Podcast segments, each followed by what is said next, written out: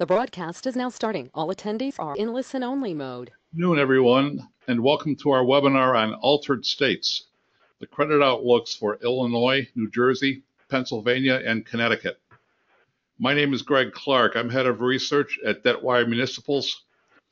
Joining me today are Seth Brumby, deputy editor of DebtWire Municipals, two of our senior reporters, Caitlin Devitt and Kathy O'Donnell, and our reporter who covers Connecticut, Javier Balmaceda. I doubt that it will come as any surprise to our listeners today that of all the states that have had problems recovering from the recession of roughly 8 to 10 years ago, these four states that we named, Illinois, New Jersey, Pennsylvania, and Connecticut, are four of the states that are having the biggest problems. Another issue is that many states, including these four, have not recovered from the last recession, at least in terms of budgetary and financial outlooks. And the next downturn, which will come sooner or later, will probably prove even more problematic for all states, and especially these four, as these states will start off from a weaker position than they did 10 years ago. These states tend to have things in common: deficits, pension problems, and OPEB funding costs. Some have used one-time revenues, which of course only delays the inevitable day of reckoning. There are also political considerations. It's a lot easier to divide up a growing pie than a shrinking pie, which in turn causes some of the controversies you've seen in different state legislatures and some of the late budget adoptions. Our reporters will discuss all these issues and also current activity in the primary and secondary markets. First up, we have Seth Brumby to talk about New Jersey. Seth? Sure. So New Jersey in a nutshell. I was taking a look at both their budget numbers and their CAFR, and CAFR being their audited financial statements. And I tried to juxtapose two numbers here, really. One was the unassigned general fund balance, which is reported in the CAFR, and the other one is the undesignated general state funds, which is reported in the budgets. And in both instances, it looks as though the liquidity cushion in New Jersey is dwindling. That said, it's pretty volatile. If you go back in previous years prior to fiscal year 14, it was much higher than that. For the undesignated general state fund, it was higher than what we saw with in fiscal year 18 and fiscal year 17 budgets. So there could be some kind of elasticity there, but for the most part, they've built up their liquidity cushion by essentially not funding their pensions. And as a result, their pensions are some of the most underfunded in the country. The aggregate pension funding ratio is 37%, their largest being the Teachers Pension Annuity Fund, with the largest unfunded liability. And then finally, during Chris Christie's administration, he did try and increase the contributions to the pension funds. And their budget, the state is budgeted to do $2.5 billion for fiscal year 18. That's up from fiscal year 17 and again from fiscal year 16 too, but it's well below the amount that they should be contributing on an annual basis. And that's when we get to actually the new governor, Phil Murphy. He's a Democrat. And he said that in his first term, he wants to get up to $5 billion in pension contributions. Now, these two bullet points right here, Greg, I got from publications, NewJersey.com and New York Times, which sat down with him in the waning weeks of the election.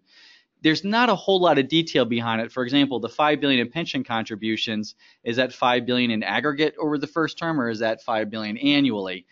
So it could be some vagueness there you can work with. Yeah, one of the problems you run into when you're trying to get a handle on what different states are going to do is that I don't think any two states budget in the same way. Sometimes they just show the general funds. Sometimes they show other funds. Sometimes they don't tell you the major aspects of their budgeting assumptions or revenue predictions. It's very tough sometimes to try to get from the budget document itself comparable numbers to what's been audited. Yeah, and then you throw on top of that a person who's entering the fray as a governor candidate And they're obviously not working within the same systems and rules that you do have when you're budgeting and doing your audit financial statement. So there is some vagueness here, but we'll see how he does. He's going to try and raise $1.3 billion in revenue by closing loopholes. This can still be seen as a bit of a tax raise on the people in New Jersey, which is a huge problem for the state. And it could be even a bigger issue in light of tax reform that recently passed the U.S. Senate and that is now or about to be in conference between the two chambers. New Jersey is third in the country behind Maryland, Connecticut in terms of the percentage of population that uses the SALT deduction, and it's fourth largest in terms of the amount of money taxpayers save by deducting that. So if that goes away, that's going to be a huge tax increase on everybody there. And we will see how that ripples through the economy. Moving on to some other issues, you know, when we talk about states, we also like to talk about their instruments and their agencies and their municipalities. New Jersey, being one of the older states in the union, has some very complex local governing structures. So I'm not going to get too much into that. But what I do want to point out is that the state does have some kind of oversight for its distressed municipalities. That's run through the New Jersey Department of Community Affairs. The main way of funding distressed cities is through transitional aid. And as you can see there in fiscal year 17, Patterson received the most, followed by Trenton. In fiscal year 16, no surprise to anybody, it's Atlantic City, followed by Newark. What's interesting to note is that in fiscal year 16, you had 9 cities apply for transitional aid, and then fiscal year 17, you had only 4 cities. Whether or not that might be a leading indicator of improved local finances, we'll have to wait and see. But if anything, it's good to see that the state is not supporting so much on the local level. And what's interesting is that New Jersey tends to be one of the states that takes a little bit more of a role than other states, such as California, for instance. If you think of the California city bankruptcy filings, the state's attitude was pretty much, they certainly didn't loan anybody any money. Yeah, and as we saw with Atlantic City, there is a quote-unquote czar installed to manage the city and help it help it negotiate with its unions, help it to raise revenues and how to spend money. I believe that a lot of these sagas are still ongoing with regard to the disposition of some of the city's assets. But yes, you're right. The state certainly takes a much heavier role than we see in other areas. I just wanted to move to the next slide, which is New Jersey's long-term liabilities. So bringing it back up to kind of big picture balance sheet stuff. You have $171 billion in total liabilities for the state. That's an increase of almost $20 billion from fiscal year 15. These are all audited numbers, by the way. New Jersey has a unique funding structure. It doesn't issue a lot of general obligation bonds. It issues a lot of revenue bonds, which to me perform more like appropriation debt. But the state calls it revenue, so fine, we'll call it revenue too. The tobacco bonds are non-recourse to the state. I do want to be upfront about that, but it's still a pretty chunky part of the consolidated balance sheet, so I did want to note it here. And then finally, other post-employment benefits and net pension liabilities is really what the underlying problems are for the balance sheet. And that's what a lot of people point toward as being New Jersey's biggest problem going into Murphy's tenure. Total debt service, $2.3 billion, relatively flat. Pension contributions, as we went through them earlier. The OPEB contributions, there's a little more detail in the CAFR about these. So again, drastically underfunded though, with contributions being well beneath what the annual actual cost is. So that's something we'll see how well Governor Murphy funds them. I didn't find much about his stance on OPEBs, and perhaps that $5 billion number incorporates OPEB contributions as well. We'll see. And finally, I just wanted to bring this all back to the market. These are some secondary market prices on some of the transportation trust fund bonds, which is the revenue debt that we often see consolidated in New Jersey's financial statements. It's certainly the more liquid part of the capital structure there. And in taking a look at their bonds, it's no surprise that prices have increased this year. I think as you're going to see as we go through this presentation on all these states, though, New Jersey probably had its act together ahead of Connecticut, certainly ahead of Pennsylvania and Illinois too, in terms of getting its budget and its numbers together. And I think you can see that confidence reflected in the market. One thing to note, though, is in that last couple of months there, in between October and November, you see probably the largest price appreciation over the shortest amount of time. That was coincident with Governor Murphy. So who knows? Maybe the market likes what he does with the state's finances. Let's hope the market's correct. Next on our list is Pennsylvania. Kathy O'Donnell will tell us a little bit more about the Keystone State. Thank you, Greg. As you can see on the first bullet point, Pennsylvania has an unassigned general fund deficit of $1.7 billion, or had, I should say, at the 30th of June 2016. And unaudited results for fiscal year 17 show a deficit of $1.54 billion. And the projected fiscal year 23 deficit is $2.19 billion. As I'm sure you're aware, Pennsylvania saw a very contentious budget battle. Governor Tom Wolf kicked off the budget season by calling for a natural gas severance tax, among other deficit closing measures, but he pledged no broad-based taxes. So legislators then passed a spending plan by the 30th of June, but they did not agree on a revenue plan until the end of October. And that led a very frustrated Wolf in early October to, as he described it, draw a line in the sand, and he put the blame squarely on House Republicans for the delay. So Wolf at that time said that the House Republicans would rather see me fail than Pennsylvania succeed. And given that there was no revenue plan on his desk, he said he was going to take control of state finances, and he announced a plan to securitize state liquor sale profits, which was seen as a real poke in the eye to the Republicans who want to privatize the state's liquor system. Yeah, the rhetoric got pretty heated there towards the end. It certainly did. It was almost Trumpian.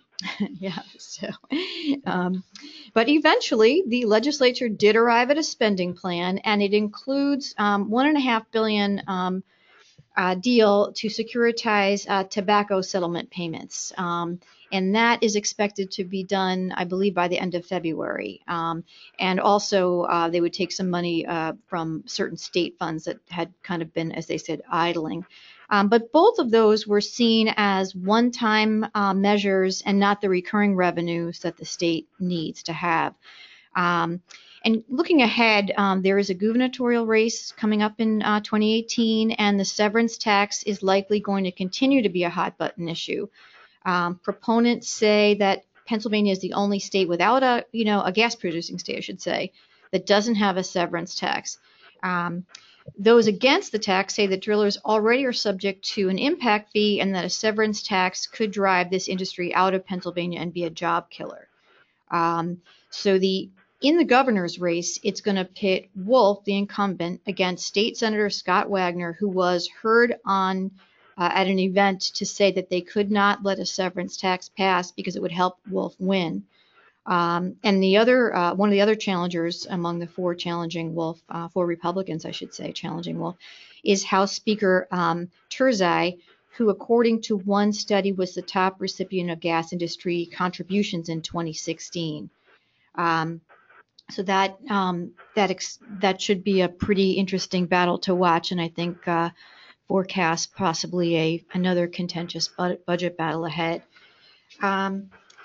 So moving ahead to pensions and OPEB, PSERS, which is Public School Employees Retirement System, they were 57.3% funded as of June 30th, 2016. SERS, which is the State Employees Retirement System, they were 58.1% funded as of 31 December 2016. PSERS OPEB net liability was at $2 billion at June 30th, 2017. And SERS at $940 million as of June 30th, 2016. It's interesting, Kathy, is when I was doing some research on New Jersey, one of New Jersey's biggest problem is out-migration And where a lot of people are moving to is to Pennsylvania. But yet Pennsylvania has its own demographic issues, too, with the aging population there. If I'm correct, it's one of the older states in the country. Yes, correct? I believe it's the second oldest state, if I'm not mistaken. That's what I've heard, second only to Florida. Mm-hmm. Yeah.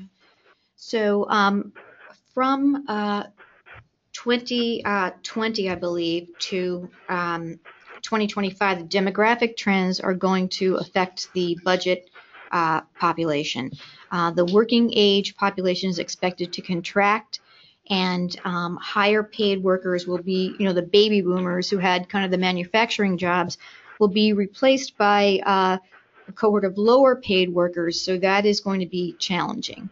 Some of the biggest job gains that we've seen in Pennsylvania have been in healthcare and social services, professional services, and leisure and hospitality. And those are also industries that don't pay as much as manufacturing, at least not traditionally. Yeah, so that will be a challenge. And just moving ahead to just if we could look at some trading activity. It looks like that around September-ish, as people started to realize that this budget battle was going to continue and didn't look like it was going to get resolved, spreads started to widen a bit, and that is evident, as you can see there, from the trading pattern. Yeah, it really seemed like the market was kind of bullish on Pennsylvania throughout the late spring and early summer, and then I guess they got their spending package together, but then it took them so long to get the revenue package. And then, as you pointed out, a downgrade, too, in the midst of that, the market really cooled off on its bullish stance on the state, unlike, as I'd point out earlier, in New Jersey, where the market just kind of kept rallying through the summer and into the fall. I think that some people, no one on this call, but some people were also kind of led into the belief that Pennsylvania actually had a budget when they really only had one half of a budget. They only had the expenditure side. I know I saw a lot of mentions in the press about how Connecticut was the only state that didn't have a balanced budget, or excuse me, hadn't adopted a budget, and that wasn't true because Pennsylvania hadn't. In any event, thank you, Kathy. And Javier, would you like to tell us what's going on in Connecticut? Sure, Greg. I'll be providing a general profile of Connecticut, the Nutmeg State. As you can see in that first slide, I wanted to begin by talking about Connecticut's structural imbalance. I won't go too far into the past. In fact, I wanted to begin at the end of fiscal year 2016, for which we have the last audited financial statements. And that year, Connecticut closed with an unassigned deficit of $999 million, so essentially $1 billion. A big part of that deficit is explained by the fact that during fiscal 16, Connecticut experienced quite an increase in spending. The increase by itself, of course, isn't necessarily a bad thing, but when you're running deficits, you definitely want to rein in spending to the extent possible. And without going too much into the weeds, I will say that the two elements that were largely responsible for spending growth that year are, I think, quite telling, because one is debt service and the other is pensions. And these are two issues that, as you all know, have certainly been plaguing the state for quite some time now. In addition to expenditures, I wanted to also mention that general fund revenues expanded during that year too. But again, that growth, and I'm quoting here directly from the audited statements, was well below the original anticipated rate of growth. And so, as the slide mentions in the second bullet point, the story back then and the story today is one of rising pension costs and debt service, and of course, missed revenue forecasts. Fast forward to today, and Connecticut is still in poor shape, and I say that for a couple of reasons. First and foremost, it wasn't until just recently that the state was finally able to break a historic budget impasse that lasted 123 days, so well into the ongoing fiscal year 2018, which began on July 1st.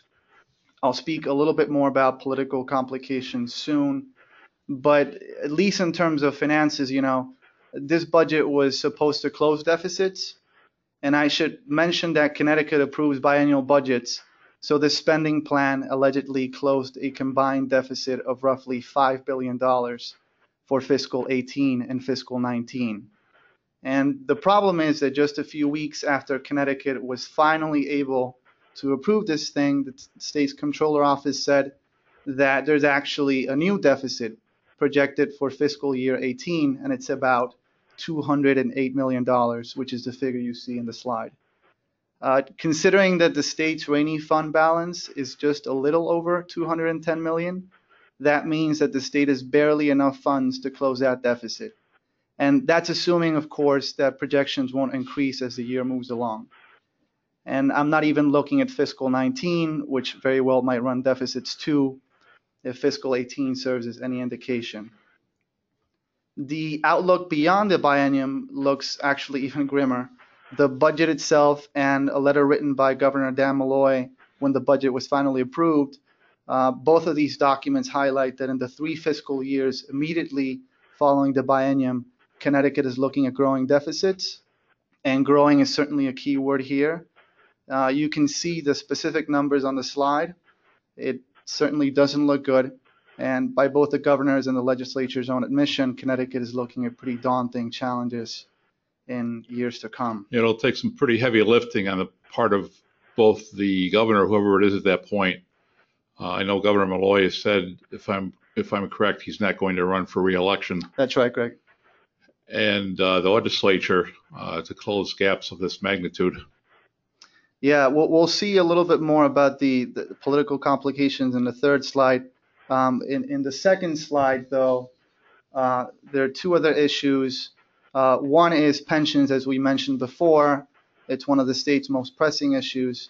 As you can see on the slide, the state's two largest pension systems are very poorly funded, and Connecticut's unfunded pension costs, which amount to over $25 billion, are among the highest in the country. And that's, of course, not even counting other post-employment benefits, OPEBs. The bill there is around $23 billion, according to Pew Research. I did want to mention, though, some positive aspects, if you will, on the pension side.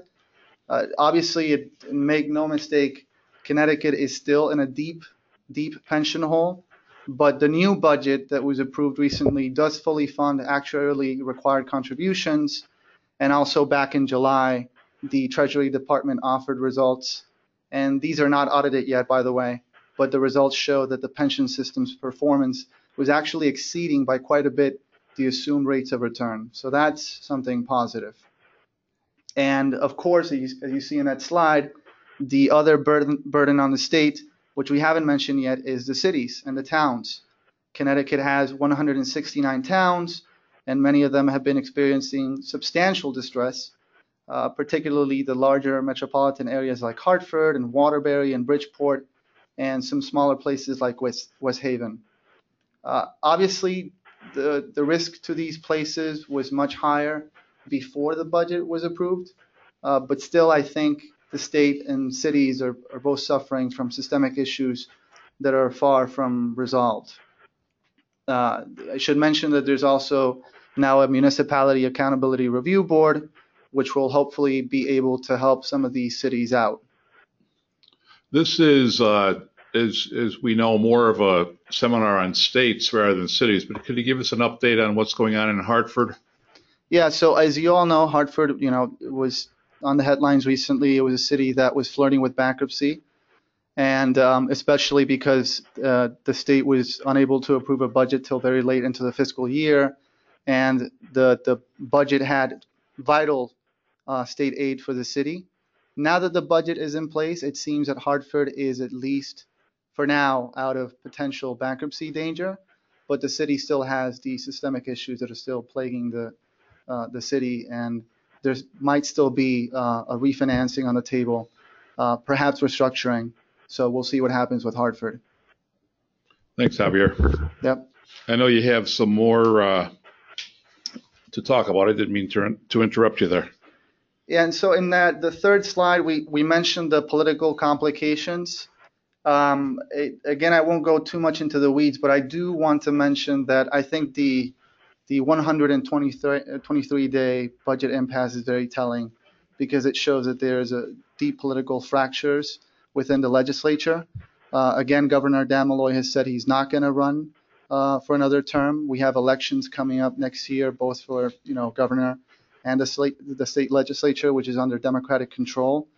But I think the impasse, showed that again there's a deep fragmentation even within the Democratic Party lines, and I think that shows that the state might have some troubles passing key legislation that they'll need in the future to address these systemic issues.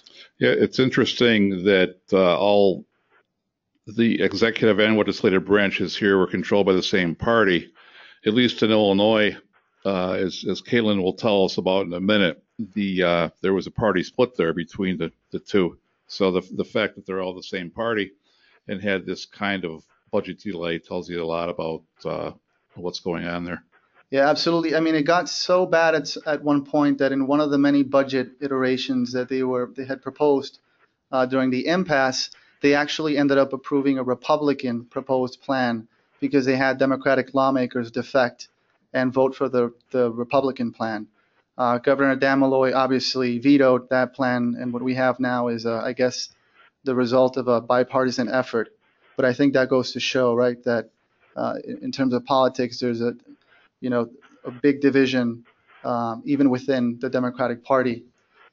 And finally, I wanted to pivot to Connecticut's bond landscape and the market. As you see there, the most recent general obligation bond issue was in March, and it totaled almost $750 million. During the remainder of fiscal year 18, the state expects to issue up to $2.9 billion in tax-backed debt, and that includes special tax bonds, but excludes refundings and bonds issued for the University of Connecticut. And then that last bullet point there is very important. With the new budget, the state has approved legislation that would allow the state to issue bonds backed by the income tax. And the state hasn't issued these revenue bonds yet. They're looking to issue next year. But I think this is key, too, because the state is looking to securitize part of its income tax. And the fact is that the projections, at least for income tax collections, have been looking pretty grim lately. Yeah, one of my favorite things, or rather subjects in the market right now has to do with the securitizations and the types of statutory language that goes into creating the security package for bondholders. And, as longtime readers of DebtWire knows, statutory liens is essentially a law that says bondholders have this particular revenue stream as their collateral, and therefore, you can't impair it. But what's interesting is that you can put as much language into a statutory lien as you want to, but if the underlying revenue isn't there, that doesn't really do you much good. And as we've seen with their income taxes, they're never going to breach the $10 billion mark. And in fact, their projections are coming down and might even fall below $9 billion within the foreseeable future. So bondholders can get a statutory lien, but if the underlying revenue stream starts to dry up or falls more than they had anticipated, it doesn't do you much good. Yeah, these projections are changing fast. Just last year they thought they were going to break the $10 billion mark, and now this year they're not even looking to break that mark, 5 fiscal years from today. So, and Connecticut also has a fair amount of income disparity. So if some of the higher paid people start to leave due to problems brought on by SALT, that's not going to help either. Yeah, I think maybe that's what separates Connecticut a little bit from the other states that we're discussing here today, is that it's kind of ironic that in terms of income per capita, at least, we have the wealthiest state, but it has these deep systemic issues that are severely affecting the fiscal matters in the state. We did a report on Connecticut's 4 or 5 largest cities a few months ago, and looked pretty closely at them for our subscribers. You should be able to find it pretty easily under the research tab. Okay, we are saving the perhaps the most troubled state for last. Caitlin is in Chicago today. Caitlin Devitt is in Chicago. What can you tell us about Illinois, Caitlin? Hi. Yeah, saving the worst for last, right? Well, Illinois is the lowest rated state, and it also has the widest spreads, you know, showing that lowest rated state. It's got the widest spreads among the states. And its problems, it's got many, but we're going to look at pensions and the political landscape, and it also has a chronic structural deficit. And the question is whether or not any of these things will be able to be resolved as we head into kind of an uncertain future. So the first slide, we take a look at pensions, and you see that the state has 5 pension plans with an aggregate funded level of 38%.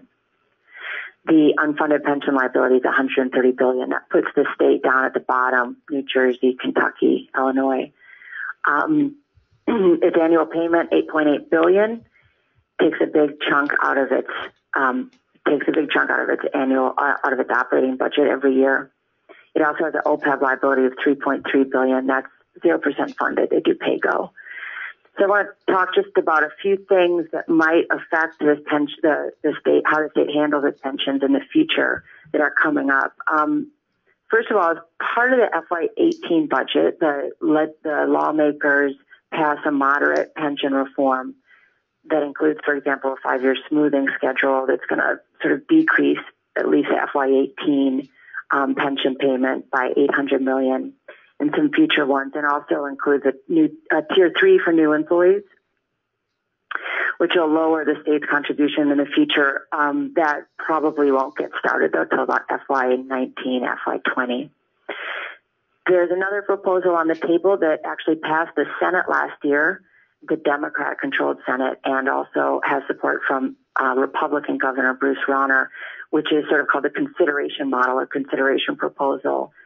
As most people know, the state Supreme Court has struck down any effort by either the state or the city to impair benefits and accrued liability. So this consideration model, supporters think it would pass court muster because it sort of offers employees a choice of cuts.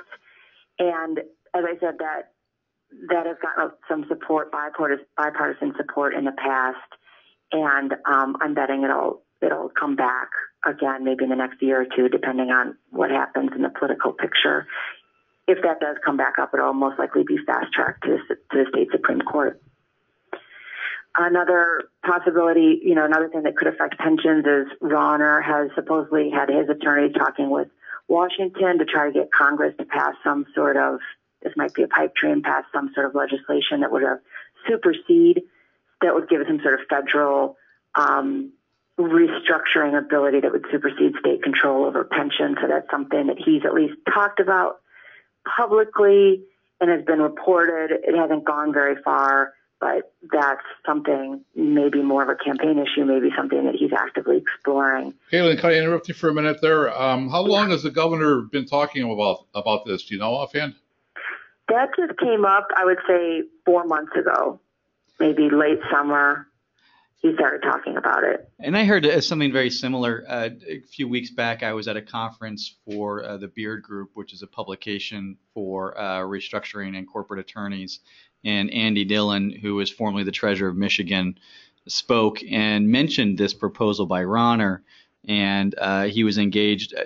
And then after Dillon said this, I believe it was another speaker whose name escapes me, unfortunately, and if he's listening to this, he'll probably send me a very pleasant email afterwards. But disputed Rauner's ability to do that and said that there's no way at all that the federal government would ever allow any state to impair its obligations, whether they're bonds or whether they're pensions. And you know, I'd have to say you'd have to talk to other governors too about that, because once you allow one state to do that, it increases the cost of capital for all the states, because then that might be available to every other state, like a New Jersey or like a Connecticut. So that pretty much, if one state goes, all of them will have to go, and I don't think the federal government wants to see that. Yeah, I agree. I don't think Congress would want to deal with this at all. I just don't see. If I was a U.S. congressman, I'd say, what's in it for me? And yeah, very controversial. Yeah, I just don't see why they'd want to get mixed up in this. Yeah. Well, another thing that could affect that comes out of Illinois but could affect the national sort of landscape for pensions, and like you're talking about for other states, is that the U.S. Supreme Court is going to take up probably in January or February, a case called Janus versus AFSCME. And that originates in Illinois. It actually comes out of from Rauner, some action he took in 2015, and it's an issue over whether or not non-union members need to pay fees. This is one of the Supreme Court's kind of biggest, most high-profile cases that it's going to take up, and the sentiment is, and people think that it has a good chance of an anti-union ruling coming down, and if that happens, that's going to sort of start to change some of the sentiment around unions. So that's another thing that could sort of affect the pension and union conversation going forward.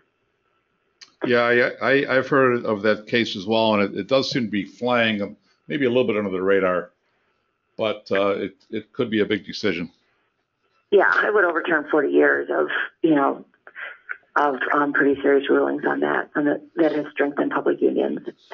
So just to look very quickly at the last 2 points, pensions are not just a problem for the state, it's also locals. The state just recently came out with a report on the 671 pension funds throughout Illinois. 15 of those are either large, like Chicago, Cook County, or CBOE, or the state, and the others are mostly police and fire pension funds throughout the state. They also have I can't remember the number right now. I think it's $335 billion unfunded liability altogether and an aggregate funded ratio of 48%. That funded ratio has gone down. The unfunded liability went up by about $30 billion from FY15 to 16. And just as an illustration of that, to look at Springfield, which is the state's capital city, their annual pension payment next year is expected to be more than its property tax levy. Yeah, that's quite a statement. I wonder if there are any other cities out in Illinois that have that same calculation. Yeah, it's something to take a look at. I mean, I know that from that recent report, I would say, roughly maybe a third of the pension funds have more beneficiaries than active employees, or either have that now or on track to have that by about 2019. So it's a problem that seems like it's only going to get bigger. Oh, and I finally remember the person at that conference who was disputing Andy Dillon. And this is important. His name was Bill Brandt, and he was the former head of the Illinois Finance Authority.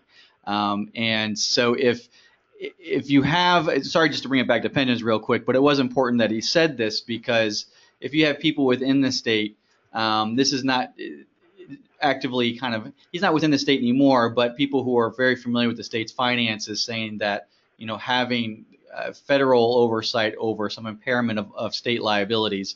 That was a pretty strong argument to the contrary.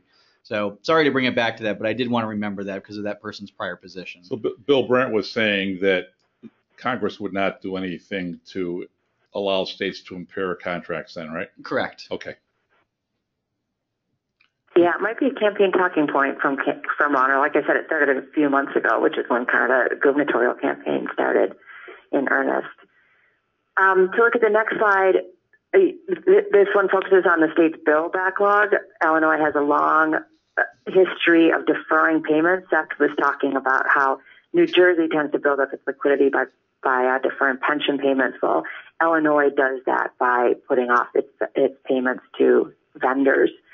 And this reached a historic high last June at $16.7 billion. When the state was at the tail end of a more than 2-year budget impasse amid a big political battle between the Republicans and the Democrat-controlled General Assembly.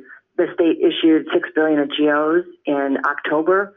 That brought that down to $9.1 billion as of today.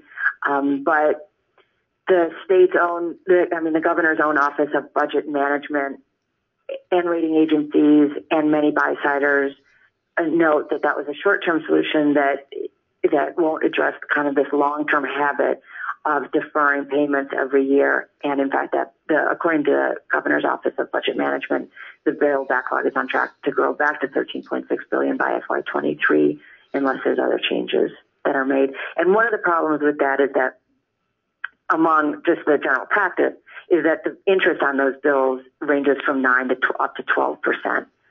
So but it's a very expensive habit for the state to have. And for the next slide, the political landscape in Illinois is probably among the most dysfunctional. It's kind of sort of infamous over the last couple of years as the state was unable to come to any sort of legislative agreement. In July, the Democratic controlled General Assembly finally rammed through a new budget, FY18, over Rauner's veto. That staved off the state probably becoming the first junk-level geo-rated state in recent history. However, those political pressures remain unresolved and, in fact, could reemerge and are likely to reemerge in FY18. The state, as I mentioned, already has, for several months now, had its the gubernatorial election is in November of 18, and it's already been going on for several months. It's the most costly in the country. You have Governor Rauner, who now faces, as of 2 days ago, a new Republican opponent, State Rep Jeanne Ives. She represents, I would say, the conservative wing of the Republican Party. She calls Rauner Benedict Rauner for betraying some of the more conservative values. And he also, on the Democratic side, faces J.B. Pritzker and Chris Kennedy, two high-profile candidates, and State Senator Daniel Biss. Pritzker is probably considered the front runner right now, but Kennedy's right behind him. It's called the Battle of Billionaires between Pritzker and Rauner. And in terms of policies, Pritzker and Kennedy both support a progressive income tax. The FY18 budget increased individual and corporate income tax, but both Pritzker and Kennedy support a progressive income tax. Pritzker also supports taxing marijuana, which he estimates could raise $300 to $500 million a year for the state. And Kennedy wants a major overhaul of the property tax system. So right now, Caitlin, the state personal income tax is a flat rate, am I right? Yeah, okay. 3.25, and then it went up to 4.95%. Right. Yeah, that's somewhat unusual. Most states, I'm a resident of New York, so I guess I've been dealing with that. I know it's progressive in New York, and I think in most other states that have an income tax. Yeah, I think it'll be an issue coming up next year, seeing as the top two Democratic contenders are both in favor of it. The state legislature will likely continue to be held by Democrats, even though there was I think 34 retirements from both chambers this year, with many legislators resigning sort of in disgust, saying that they couldn't take it anymore, what was going on in Springfield. When state legislators get tired of politics, you know that it's getting old. True. So looking forward a little bit, just with the economic environment, the Office of Management and Budget expects structural deficits every year, reaching, I think, 2.5 in FY19, and then being about 1.8, 1.5 through FY23. They also predict slow economic growth. Jobs, wages, consumption, all coming in below national levels. And that will translate into anemic revenue growth, particularly with sales and income tax, which is the state's two main revenue sources. There's some other pressures that the state faces. One, I just wanted to mention the transportation lockbox. This is a measure that voters passed in last November in the ballot. And it sets aside all transportation-related revenue, which is roughly $3 billion for the state, and requires the state to use it only for transportation-related projects. So opponents to this think that it's going to cramp the state's financial flexibility going forward, and it certainly is taking a large chunk of change off the table for them. There's also SALT, which we talked about with other states in New Jersey. Illinois is one of the top five so-called donor states, so that could affect the state. And also declining population continues. The state has one of the worst exoduses among the country. And then finally, just looking quickly at trading, as I said, widest spreads. They reached a peak, I think, in late June, right before when everybody was kind of on edge about this downgrade to junk. The spread spiked to 350 basis points, and then, as you can see from the chart, after they signed a budget in July 4th, the prices strengthened.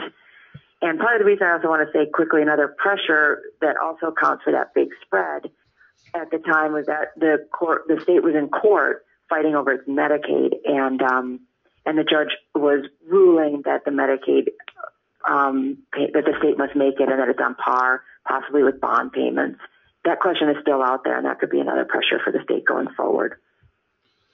So that case is still pending? The case is not still pending, no, because it was a budget related. So once they passed a budget, it went away because the budget was mostly, until then, for the last 2 years, the budget was, money was mostly being appropriated through like a series of court actions and ongoing appropriations. So it was one of those court actions. But if it comes up again, if there's another budget stalemate, or anything else happens, the question of where Medicaid payments come in and how, and if they're, you know, possibly on par with or even superior to pensions and bond payments, that question will come back up again. Okay. Thank you, Caitlin. We do have time for a couple of questions. I'm a little bit too far away from our screen to see what the questions are, but maybe Javier can help us. Yep. Sorry, let me just grab the mic. My glasses. So one of the questions is, has the new governor, and this is regarding Pennsylvania, has the new governor talked about repealing Chapter 57, the Chapter 57 tax package, or will the sales tax reduction and estate tax elimination go as scheduled? I think this is in reference to New Jersey and Phil Murphy. So that's right. Sorry, it's all right. The backdrop to this is Governor Christie has implemented some reductions in the sales tax and wants to eliminate the estate tax. So a couple of things. The sales tax is, as we all know, regressive in the fact that it hits poor families harder. While Murphy has not spoken specifically, or at least not that I've seen, about the sales tax reduction, he hasn't come out and said that it's not going to happen. The estate tax is a little more complex of an issue. I was doing some research, and the New Jersey Business and Industry Association talked about the estate tax and the inheritance tax being one of the largest factors that prohibits many businesses from expanding within New Jersey and from retirees staying in New Jersey. So if you're going to get up another storefront, you're probably not going to do it in New Jersey. And if you plan on retiring, you're not going to do it in New Jersey either. By eliminating the estate tax, people might stay here a lot longer and they might try and expand businesses. So it has a way of boosting state revenues in the sense that people would remain in the state. But yeah, obviously there is a loss of estate revenue if you do eliminate that estate tax. So that one is a slightly more complicated. I think if I were to be a betting man, and I'm not, I will say that I think that the estate tax will probably stay, only because in New Jersey they are talking about things like millionaires taxes and really going after the people with the deep pockets, which the estate tax is meant to target. Hope that answers your question. Thanks, Seth. We do have one other question. Are there any other states to watch out for? Oklahoma is a state that has been having a few problems lately. That's one that we're keeping an eye on.